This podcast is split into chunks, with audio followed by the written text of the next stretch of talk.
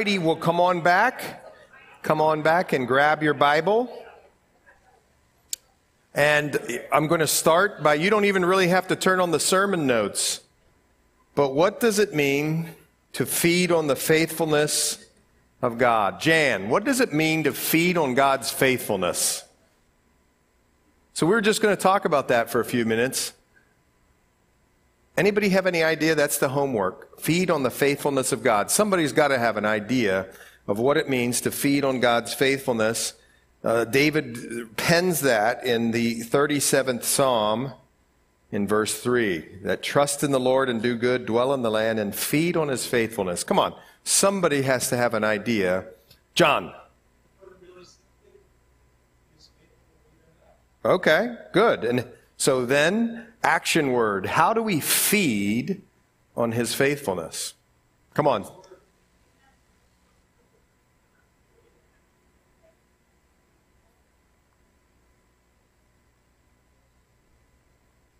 Okay? Has to grow. Have faith in what he says. Be intentional. Uh, somebody said the word. Oh boy, is that good. Remember, you feed on his faithfulness. So that is so true. How do you feed on his faithfulness? You keep remembering what God is like, his character, his word, his ways, as much as we can know it by the Holy Spirit, right? What, what does that look like practically in a person's life? When and where do you feed on God's faithfulness? When you walk. What about when you sit down? No, I'm, I'm sort of being cheeky, but not really, right? Uh, constantly. What, what does your day look like to feed on His faithfulness? Prayer time? Praying without ceasing? He says yes. Yes, sir. Confessing the word, speaking the word, and knowing the word, that's good stuff. What does the Bible say in Psalm 63? Go there. I don't know why, but there's just something about it, right? Oh God, my God, or God, oh God, you are my God. When will I seek you? Early will I seek you. And we know that Jesus was very much an early bird and always started his mornings with the, with the Lord, the Father. And what did he do at night oftentimes? He watched Letterman. No, he did not watch Letterman or any of those things. What did he do? He spent time with the Lord, his Father. Isn't that interesting? So, how much more do we need that fellowship? But anyway, feeding on you, you got it, man. The remembering part to me is key. Why? Because the farther we get away from the word and things like that, what happens to ourselves? We start to get anxious. We start, our thinking starts to get fuzzy. Uh, we start to sort of, and then boom, the word does surgery by the word, by the spirit in the child of God. Boom, does surgery on our heart. And uh, we're feeding again on his faithfulness. So I don't know. I just like to think about that. What does your life look like if you're feeding on his faithfulness? And that was in Psalm 37. And I hope um, you've had a chance to read the rest of that very long psalm because we're moving on to Psalm 38. Psalm 38. In my Bible, it says a prayer in time of chastening. And this is called a Psalm of David to bring to remembrance now, I want you to file that away for a minute. Oh, bring to remembrance. This must be a real happy psalm. If you're going to sing this in the tent, in the church, you know, it's not the church at this time, but the place of worship, well, it's got to be a happy song. It's got to be a song, one of those ones that you put up on the refrigerator so you can remember uh, uh, real well. Well, maybe or maybe not. This is a prayer in time of chastening. And the real fact is, as you go through this psalm, is that David was sick. He had some sort of sickness. Let's read it just for a second. A psalm of David to bring to remembrance. Psalm 38. O Lord, do not rebuke me in your wrath, nor chasten me in your hot displeasure. For your arrows pierce me deeply, and your hand presses me down remind me after. Okay.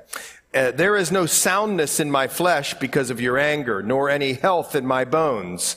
Why? I want you to see this in verse 3. Because of my sin. Now, when you're reading this first part of this, don't you think sort of like Job? Job in this book or this psalm? Wait a minute, sort, sort of seems kind of similar. But there's a big difference here between Job and this psalm. Remember, Job's quote unquote friends kept saying, Man, you need to confess this sin that you're hiding, or everything's going to be great. And the problem was there wasn't any hidden sin, or the problem, but, but in that book there wasn't any hidden sin.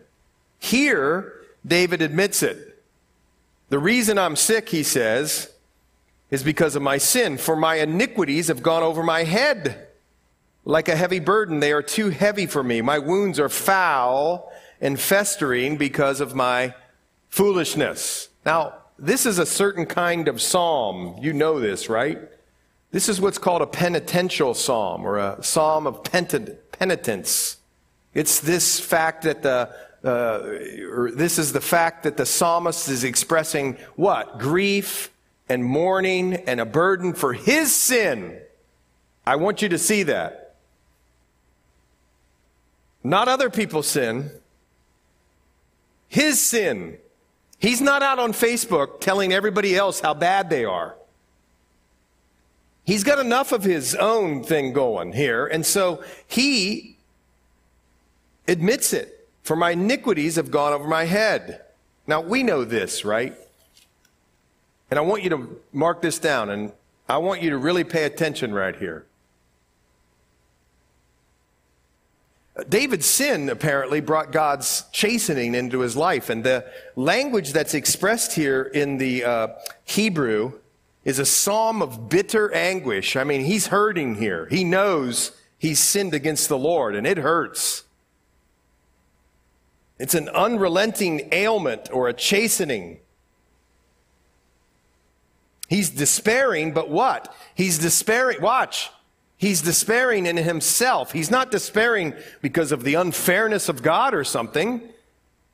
He's despairing because he brought on sickness because of sin. Now, we don't know exactly what, where, and uh, how this psalm came about, what situation. Oftentimes, we, the people can co- sort of piece together where it's from. But I want you to know this, and this is the thing I want you to mark.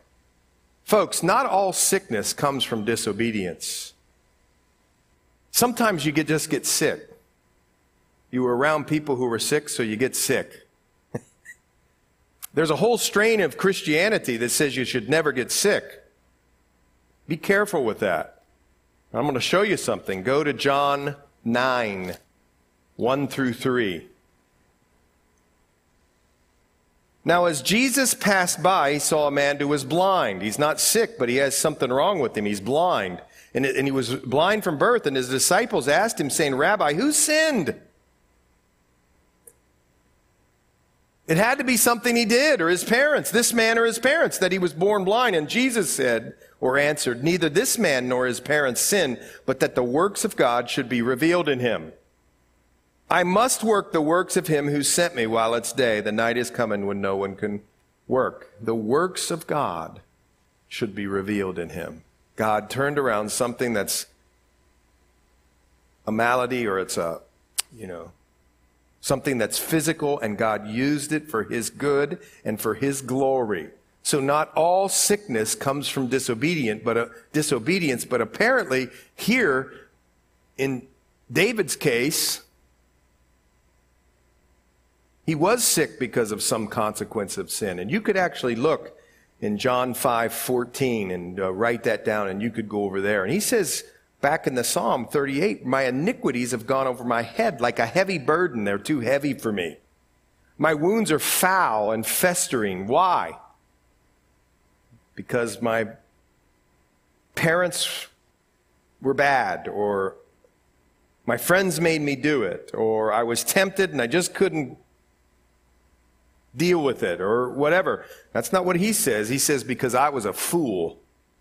And I'm a, uh, that was foolishness. I'm troubled. I'm bowed down greatly. You see how the language here is he, he knows it's himself. I go mourning all the day long, for my loins are full of inflammation, and there is no soundness in my flesh. And that phrase in the Hebrew is somewhere close to the kidneys.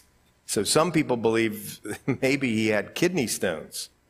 But anyway, my loins are full of inflammation and there's no soundness in my flesh. I'm feeble and severely broken. I groan because of the turmoil of my heart. Lord, and by the way, he uses different words here through these Psalms that we're going to study tonight for Lord and God. This one's Adonai or Master. All my desire is before you, and my sighing is not hidden from you. My heart pants, my strength fails me. As for the light of my eyes, it's also gone from me. I mean, you ever seen somebody with the light out of their eyes? Hopelessness, sad. It's really sad, right? Well, the David was there with, uh, with uh, those folks, and my loved ones and my friends stand aloof from my plague. And in the Hebrew there, he's talking about leprosy. Now, nobody thinks David had leprosy, but there was something about him were, that he was being treated like a leper. And oh, by the way, the history part of the Bible doesn't tell us anything about David's sickness. But it seems clear that here he's, he's sick and it's been brought on by sin. And my relatives stand, I mean, I'm so bad, my relatives won't come around. My loved ones, my friends, my relatives.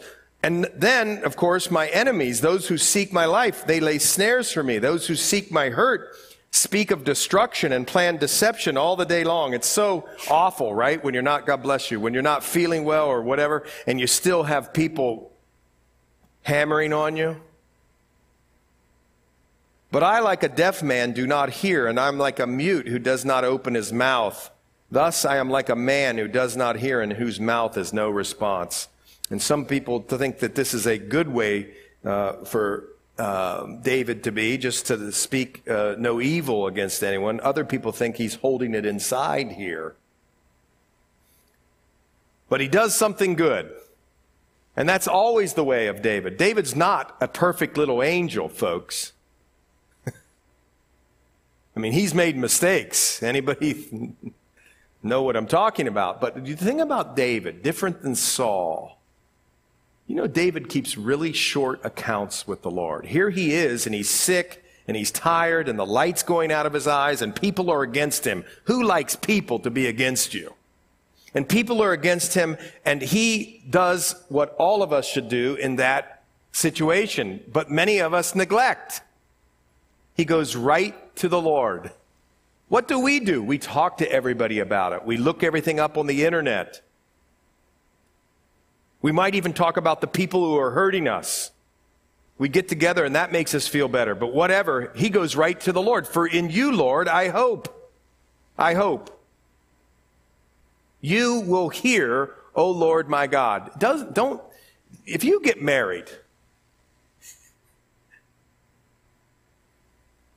and you're a guy, this one real res, really resonates with you.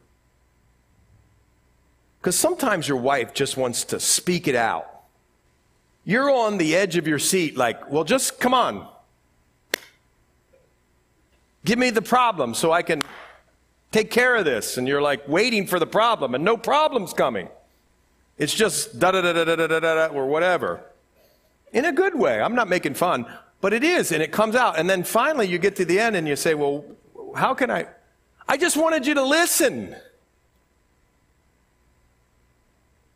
But the great thing about the Lord, think about this. Isn't it wonderful to be heard? God bless. Isn't it wonderful to be heard? You ever had somebody who you're talking to and they're sort of looking around and really sort of kind of talking to you, but not really talking to you? And it's really irritating, isn't it?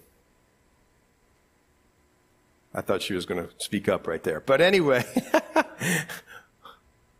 but look, the Lord hears you. Isn't that interesting?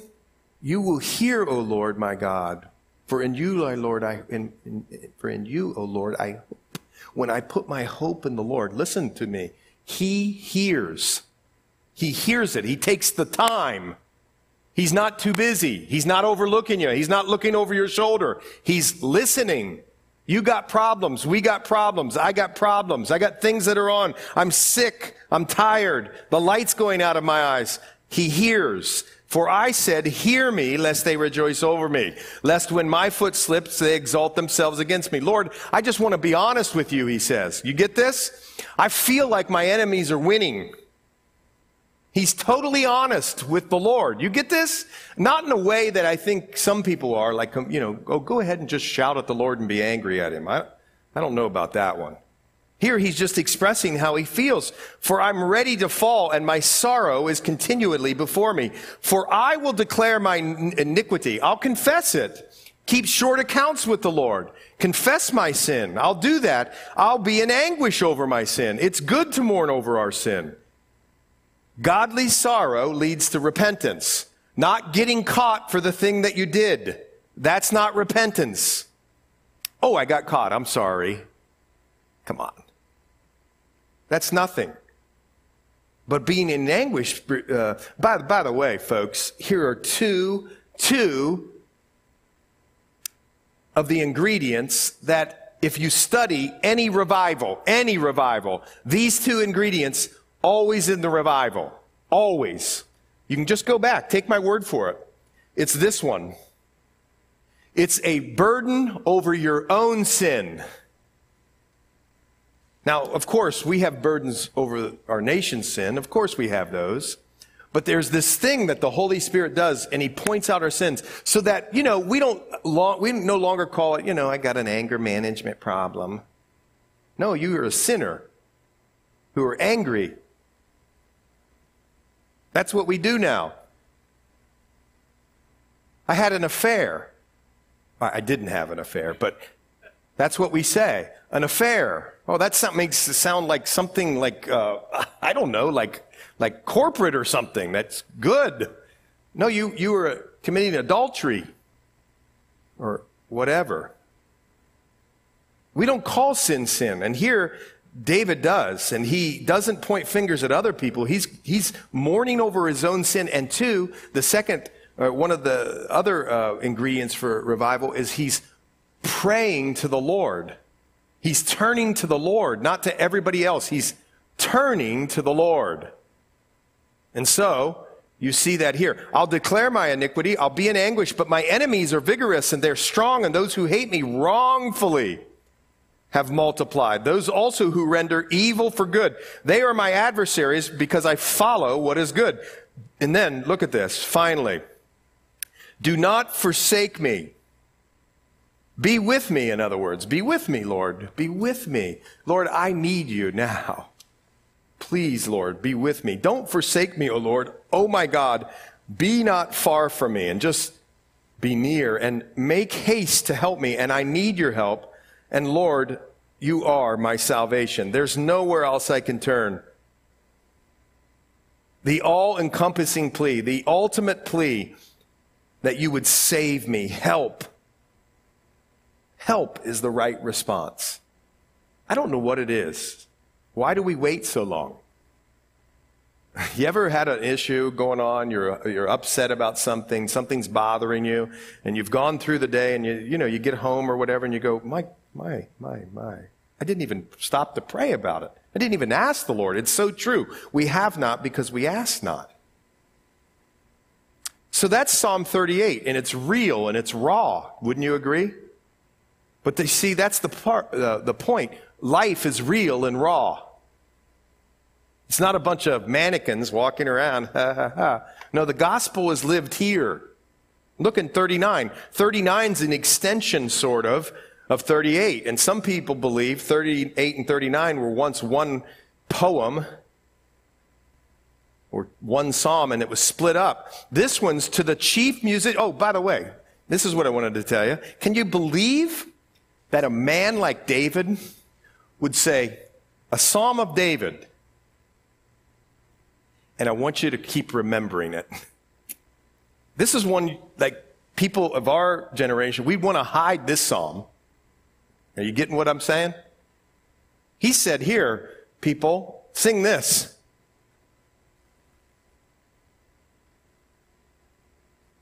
And he just was honest and real. And so now we turn to 39. He says uh, uh, to the chief musician, to Jeduthun, or how, how do you say it? Jeduthun?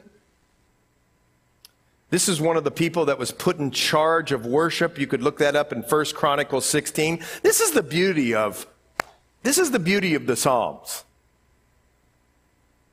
You got to sort of know the Old Testament to pick all the meat off the bones. And this guy was put in charge of worship with a couple other people. A guy named He Man. What a great name for a worship leader. I don't think you say it. And Asaph. He was also a seer, the scriptures tell us. Jeduthun. I said, I will guard my ways, lest I sin with my tongue. I'll restrain my mouth with a muzzle, while the wicked are before me. I was mute with silence. I held my peace, even from good, and my sorrow was stirred up. My heart was hot within me. While I was musing, the fire burned. Then I spoke with my tongue. So David again, it seems like he's holding in something. Sort of like Psalm 38, and that's why many people believe it's related. Some say, again, it's a continuation, but it seems in Psalm 38, it was well for him to keep silent and not to defend himself. Here in Psalm 39, it's well to not speak in honest fears and doubts while wicked or non believers are before him. And that's sort of the point of what he's making here. But anyway, he gets to the point where his anger is hot within him and he is angry. And then he spoke with his tongue. And look what he does. He goes right to the Lord. What do you do when you're angry? I don't know about you, but when I'm angry, that's the hardest time to pray. Why is that? Is it because your pride's like through the roof or what? But it's a hard time to pray. But here, David shows us, wow, I'm angry, he says. So, Lord, he just starts to pray. Lord, make me to know my end and what is the measure of my days. In other words, one of the things that the Holy Spirit called David to think about in times of being angry, inappropriate anger, was how short his life was. Life is short. Why waste it on these awful emotions or dead emotions that don't help anyone? Lord, make me to know my end and what is the measure of my days, that I may know how frail I am. Indeed, you have made my days as handbreadths. It's really short, and my age is as nothing before you. Certainly, every man at his best state is but a vapor. Sound familiar? Vanity of vanities, all is vanity. It seems like the roots of Psalm 38 and Psalm 39 is Job. He knows Job, and yet it's different because he knows David that there was a reason for his sickness, and that was because he was a real dirty, rotten sinner like we are, right? But watch. But then the fruit of the psalm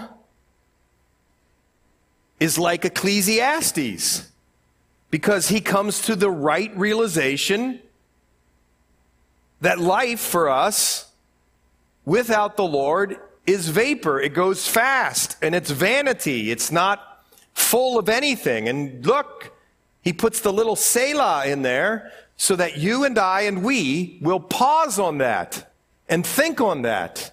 He wants us by the Spirit to know that life is short. Don't waste it on things like terrible anger or bitterness or forgive, unforgiveness. Don't do it. It's a waste. You're just rotting away while people are dying that need the gospel or our love.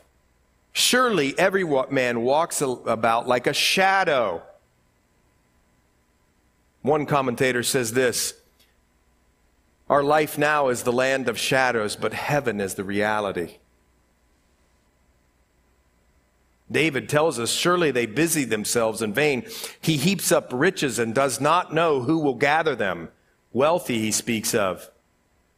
And now, Lord, what do I wait for? My hope is in you. Deliver me from all my transgressions. Do not make me the reproach of the foolish. I was mute. I didn't open my mouth because it was you who did it. Remove your plague from me. There it is again. That's why they think this is one psalm split in two. I'm consumed by the blow of your hand. When with rebukes, you correct man for iniquity. You make his beauty melt away like a moth. Surely every man is vapor. Watch it again. Pause and think. Selah. One thing you won't find in any of this repenting, write this down, is self justification. Write it. If you say, I was wrong, but, are you really even admitting you're wrong? No self justification. So here, you have that. It's a vapor. Hear my prayer, O Lord, and give ear to my cry. Do not be silent at my tears, for I am a stranger with you, a sojourner as all my fathers. What better prayer is there, or heartfelt thing is there, just to cry before the Lord or to shed tears before the Lord? This is the language of prayer. Just cast yourself on God. What is tearing you up. Go to him in your inner chamber and have a good cry with him. For I'm a stranger with you, a sojourner, as all my fathers were. Remove your gaze from me, that I may regain strength. Does that seem inter- or uh, uh, uh, just not the right thing that David should be saying? No, what David is saying is, spare me. That correcting gaze that you have, or that frowning gaze, that I want to be moved away so that I could come back and have strength. Because walking in the will of God strengthens us, doesn't tire us or make us sad. Before I go away and am no more. That's Psalm 39. And they go together. John Phillips said this There's no happiness without holiness. There is pleasure without purity, but there is no happiness without holiness. Psalm 38 and Psalm 39. Here comes Psalm 40, faith persevering in trial. It's to the chief musician, a psalm of David. Who was the chief musician? Well, it probably was the choir director or somebody like that. But some people believe that's just another way of saying to God. You be a good Berean and think on that for yourself. Here's what he says I waited patiently for the Lord. I waited patiently for the Lord. Remember how to wait for the Lord. Remember what we said about waiting for the Lord a couple weeks ago? We think of waiting for the Lord sort of a, of a passive thing. It's not passive at all. When the Lord says to wait on Him, He's not talking about passive. He's not saying sit on the couch, watch football, eat something, and just wait for Him to do something miraculous. That's not what He means by waiting upon the Lord. He means grabbing your Bible, praying through things, worshiping Him, talking to Him, struggling over something, whatever it is, and waiting for Him to make it clear to you. Sometimes maybe we shouldn't think of waiting like waiting on the couch. I said this last time. Maybe we should think of waiting like being a waiter, being active and serving and loving and growing. So here he says, I waited patiently for the Lord. That doesn't mean he didn't do anything. He waited patiently. The Lord does want to develop patience, and he inclined to me and heard my cry. Are you catching what David's saying? He's saying God bent over to listen for him or to listen to him. That's what he's saying right there. Isn't that beautiful? He's paying attention. The Lord now is paying attention. He also brought me up out of a horrible pit, some sort of difficult time. He brought David up out of out of the miry clay. This is very famous, don't you think? We should write a song about this. And he set my feet upon a rock and established my steps. He's put a new song, a new song in my heart. Don't you want that? What are some of the benefits of waiting upon the Lord? Do you catch it? Let's read it again. I waited for the Lord. He heard me. And something that I was going through, or I felt like I was stuck and I was never going to get out of, not just a pit, a horrible pit. And even I know, right? There's some, some of us who have been in those pits. We found ourselves there. But for those who wait patiently for the Lord, and he, he hears me and hears my cry as I pray to him, or pray to him, he's going to bring us up out of a pit. He's going to set our feet. Are you catching that? uh, when I came up here today, all of you were fellowshipping. I was so happy you were fellowshipping. You know why? I ran up here and tripped.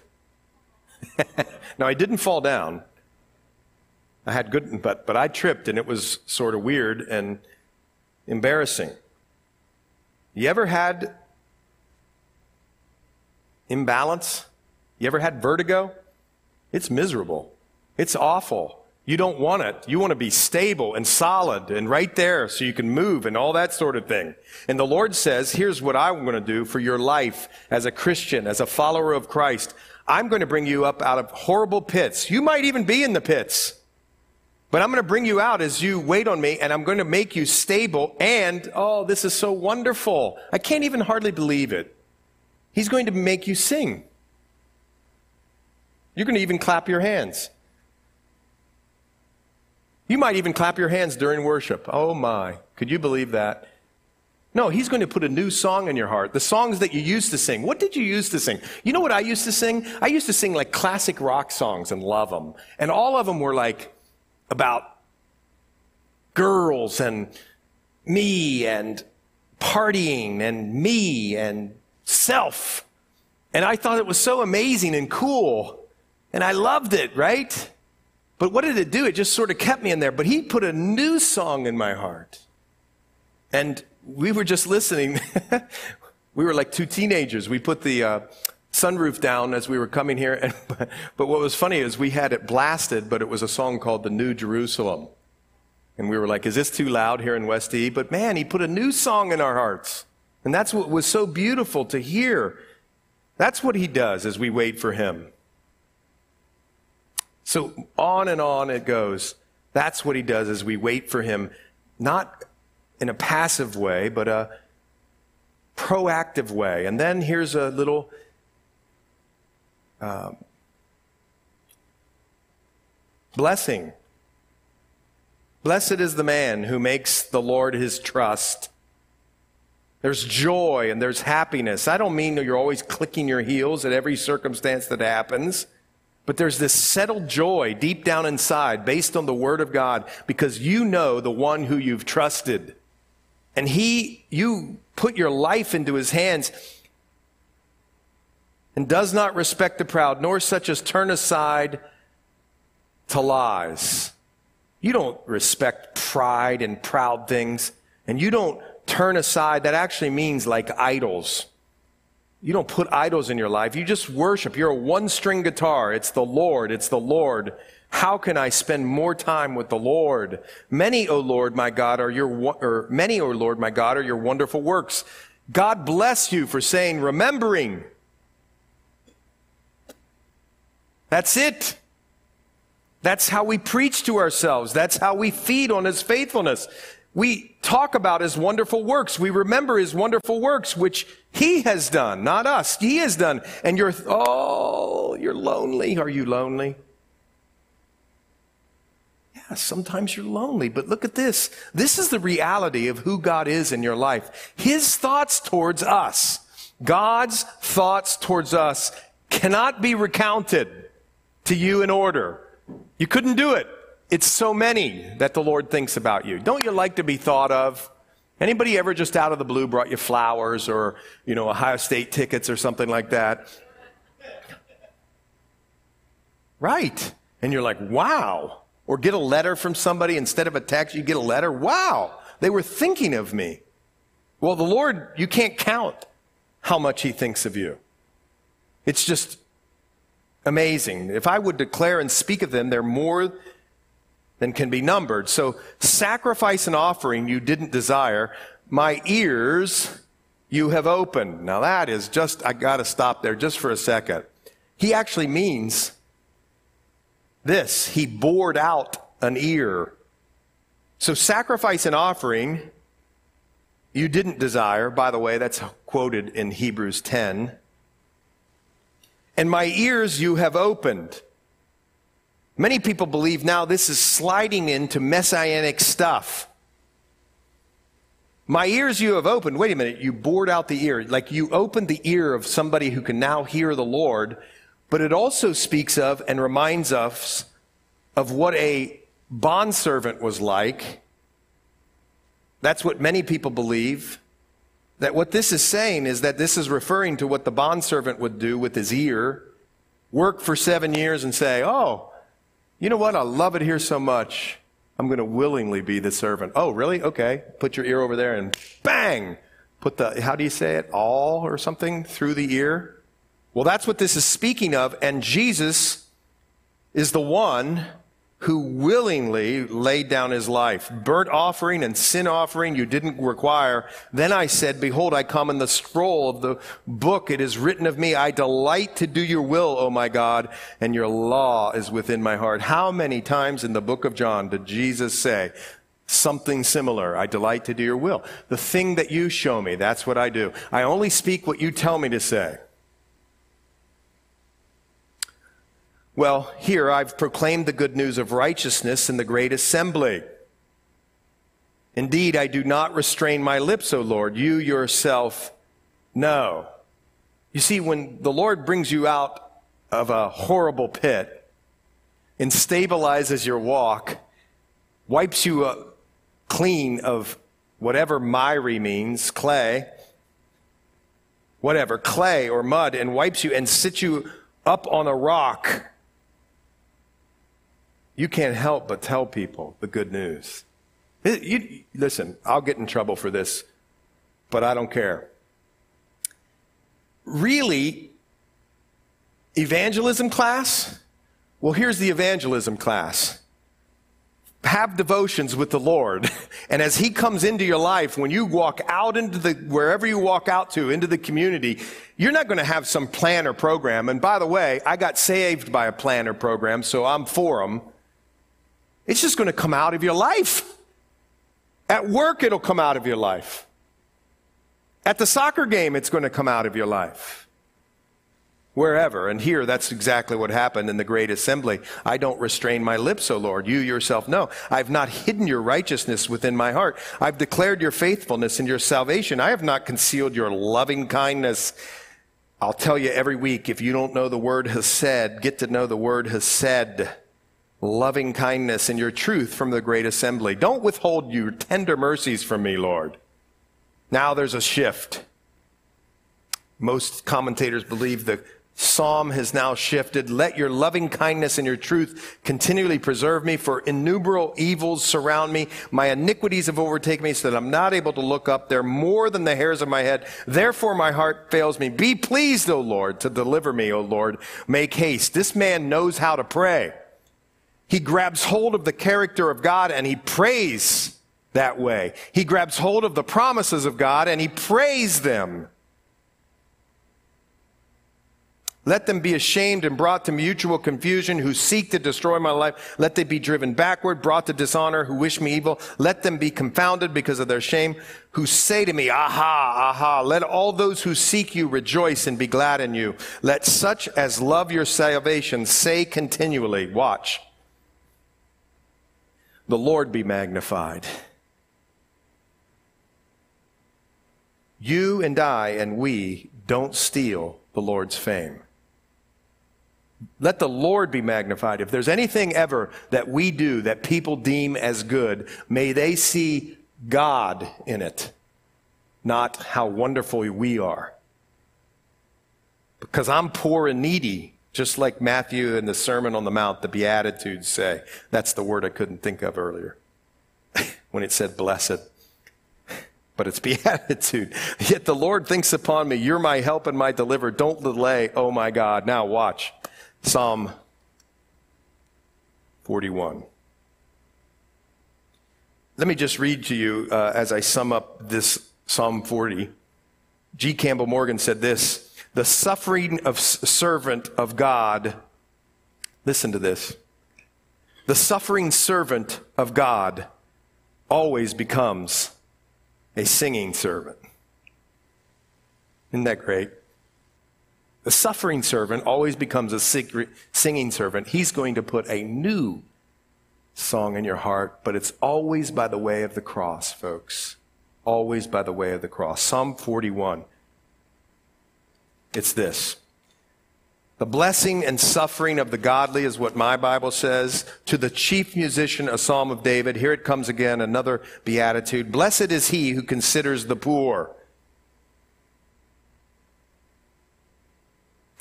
By the way, some people believe David's talking about himself as the one being poor because of the sin he's uh, done in his life. The Lord will deliver him in times of trouble. The Lord will preserve him and keep him alive. Take your fears, your helplessness, everything to God, and he will be blessed on earth. You'll not deliver him to the will of his enemies. The Lord will strengthen him on his bed of illness. Again, more about his illness.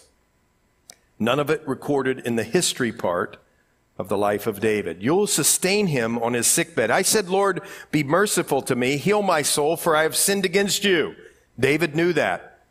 We just say sin in general, but what sin is, is a sin against God.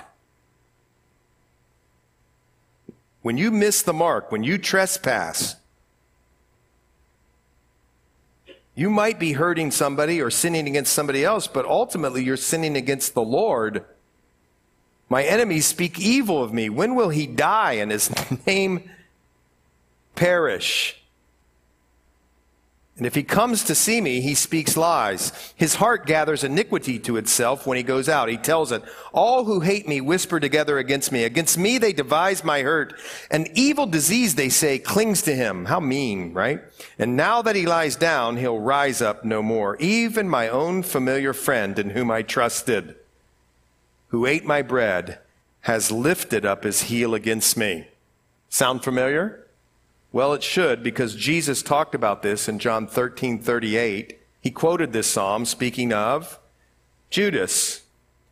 David probably was talking about his counselor, Ahithophel. Maybe he was. There, no one's 100% sure. But you remember Ahithophel switched sides? His trusted counselor? How awful would that be? To be backstabbed by one who was with you the whole time. But you, O Lord, be merciful to me and raise me up that I may repay them. By this I know that you are well pleased with them because my enemy does not triumph over me. As for me, you uphold me in integrity. That's interesting. You uphold me in my integrity? Anybody else read the life of David? Hadn't he sinned? Remember when uh, Nathan confronted David about his sin? How incredible.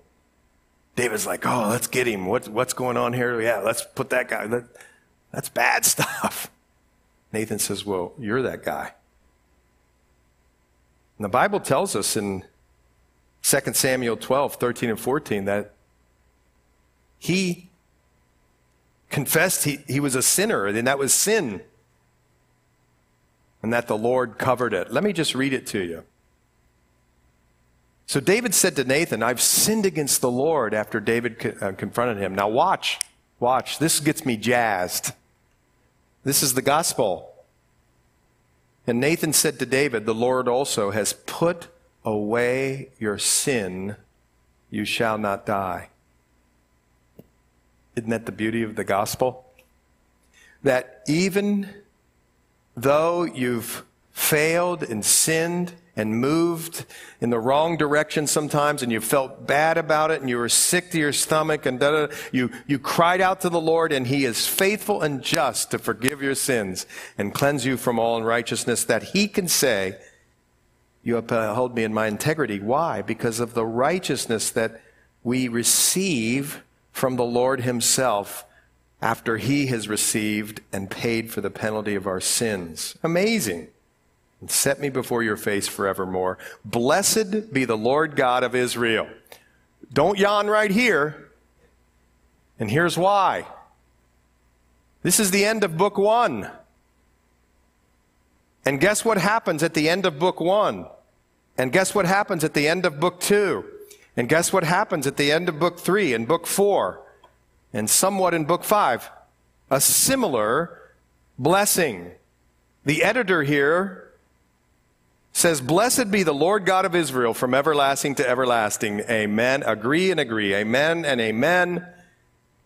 And they close out that book and start another one. And we're going to do this last psalm, or this first psalm of book number two. It's Psalm 42.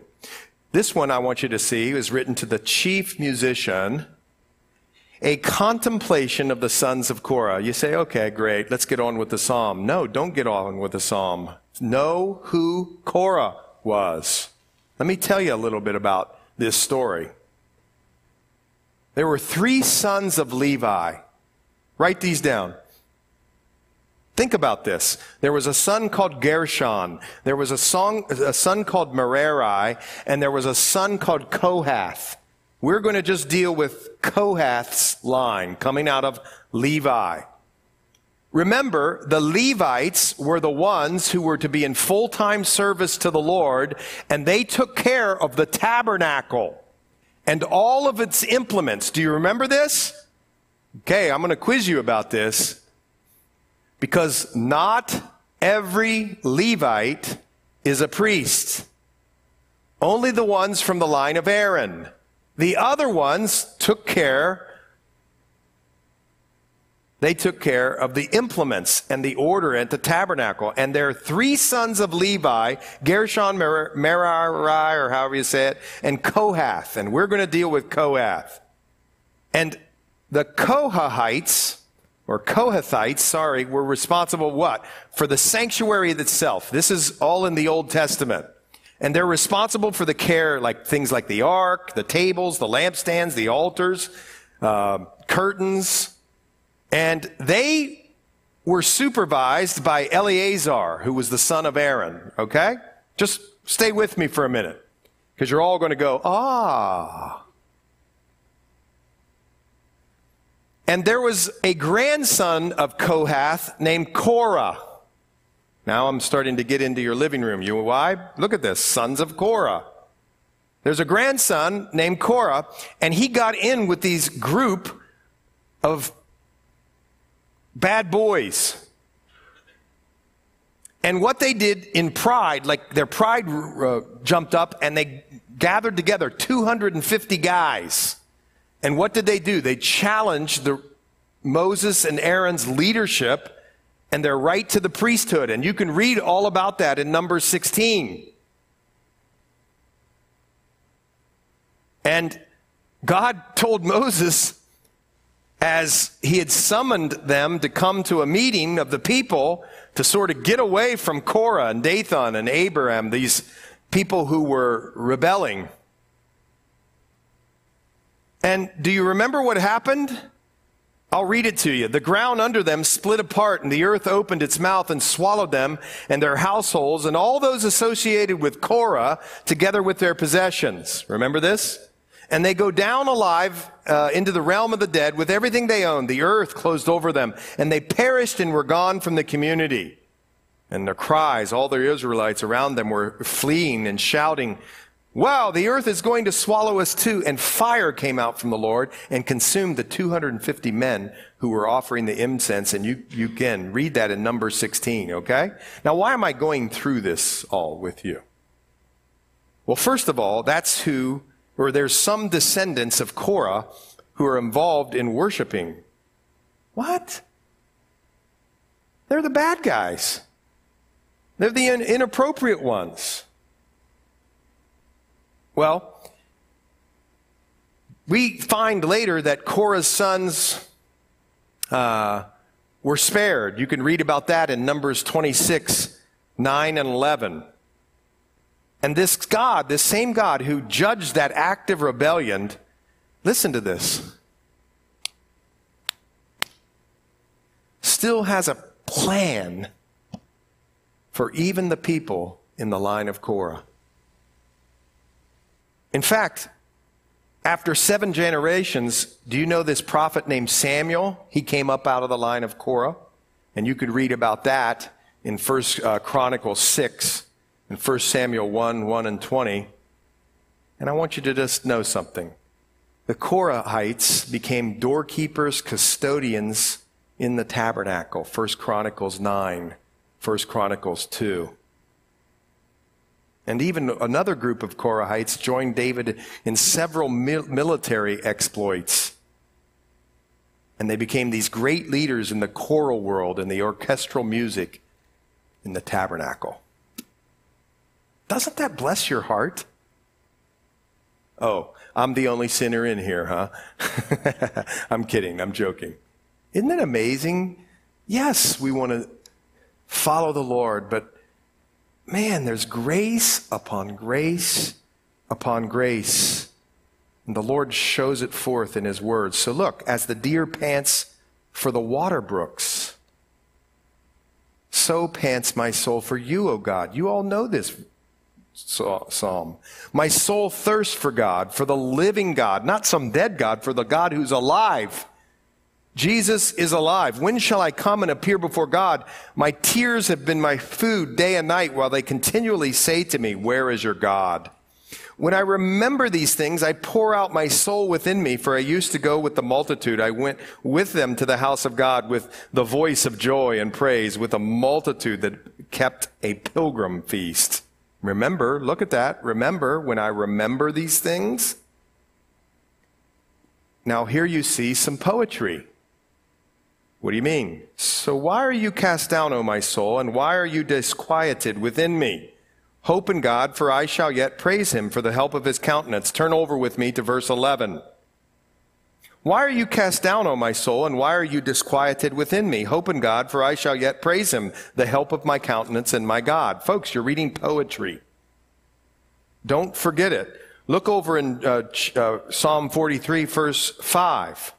Why are you cast down, O my soul, and why are you disquieted within me? Hope in God, for I shall yet praise him, the help of my countenance and my God.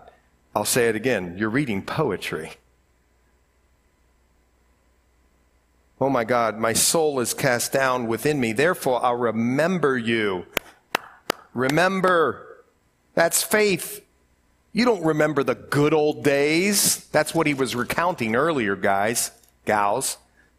It's not the good old days. Come on, us older people. Quit being such fuddy duddies. It's not about the old, the olden days. It's about who the Lord is. You remember who He is and what He wants to do. You don't just do something because you used to do it. There's nothing wrong with tr- tradition if it helps you worship, but don't be stuck in your ways where you're such a fuddy duddy. I'll remember you. That's where life is. It's not in a tradition from the land of the Jordan and from the heights of Hermon. That's up above the Sea of Galilee.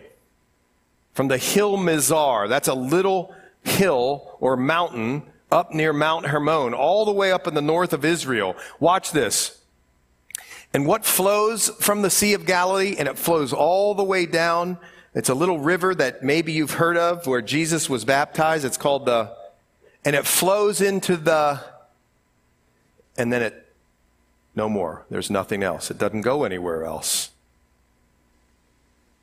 Deep calls unto deep at the noise of your waterfalls. All your waves and billows have gone over me. The Lord will command his loving kindness in the daytime, and in the night his song shall be with me. A prayer to the God of my life. Now, if you're going through something really difficult right now, and many of us are, You don't want to miss verse 8. David here has said,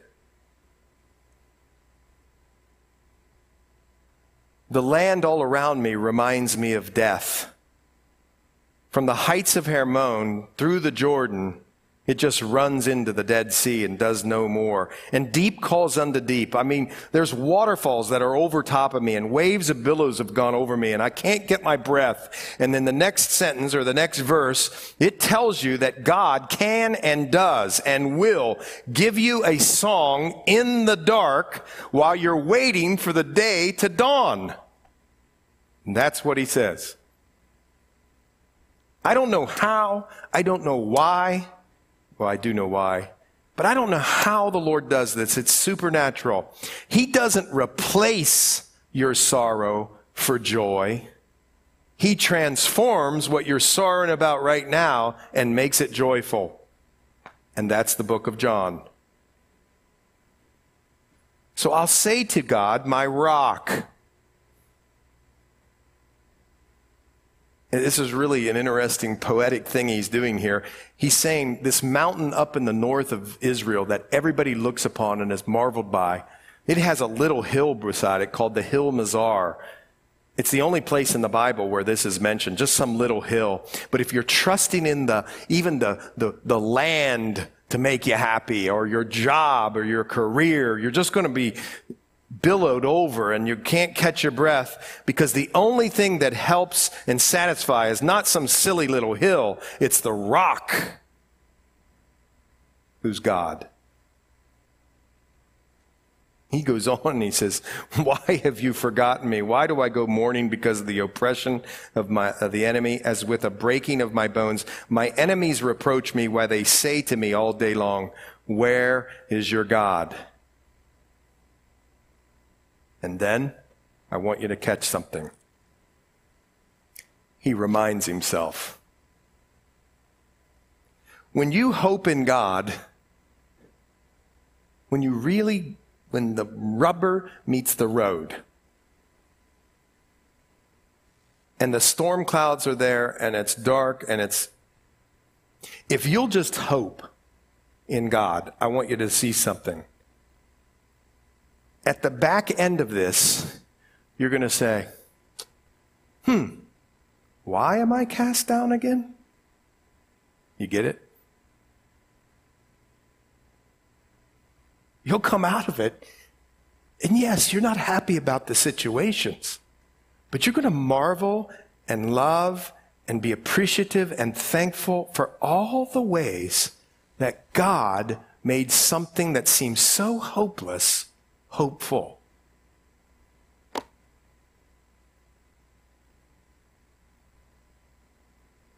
And no one's saying it doesn't hurt or you're not going to feel all those feelings. Of course, you're going to feel all those feelings.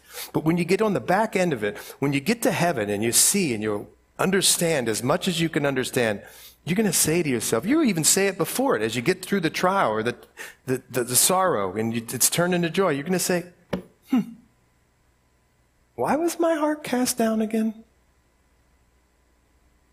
I was hoping in God. He's always enough. He'll even help me with my countenance. And the light will never go out of my eyes with Him. Let's pray. Well, Lord, we thank you so much for your word, all the different books of the Bible, or excuse me, the books of Psalms. Sometimes I think, Lord, that we just run through them and we don't appreciate them, or at least I don't. We sort of have them all blend together unless we can find a catchy little verse. And yet, Lord, these Psalms were lived out the, the mundane things of life for David and for the others. Lord, I'm so blessed when I see that you even had a plan for the sons of Korah singing and ministering in the tabernacle. What a blessing. Lord, help us through these dark times if we have them. Help us get to the other side where we can say, hmm, why was I cast down? In Jesus' name, amen.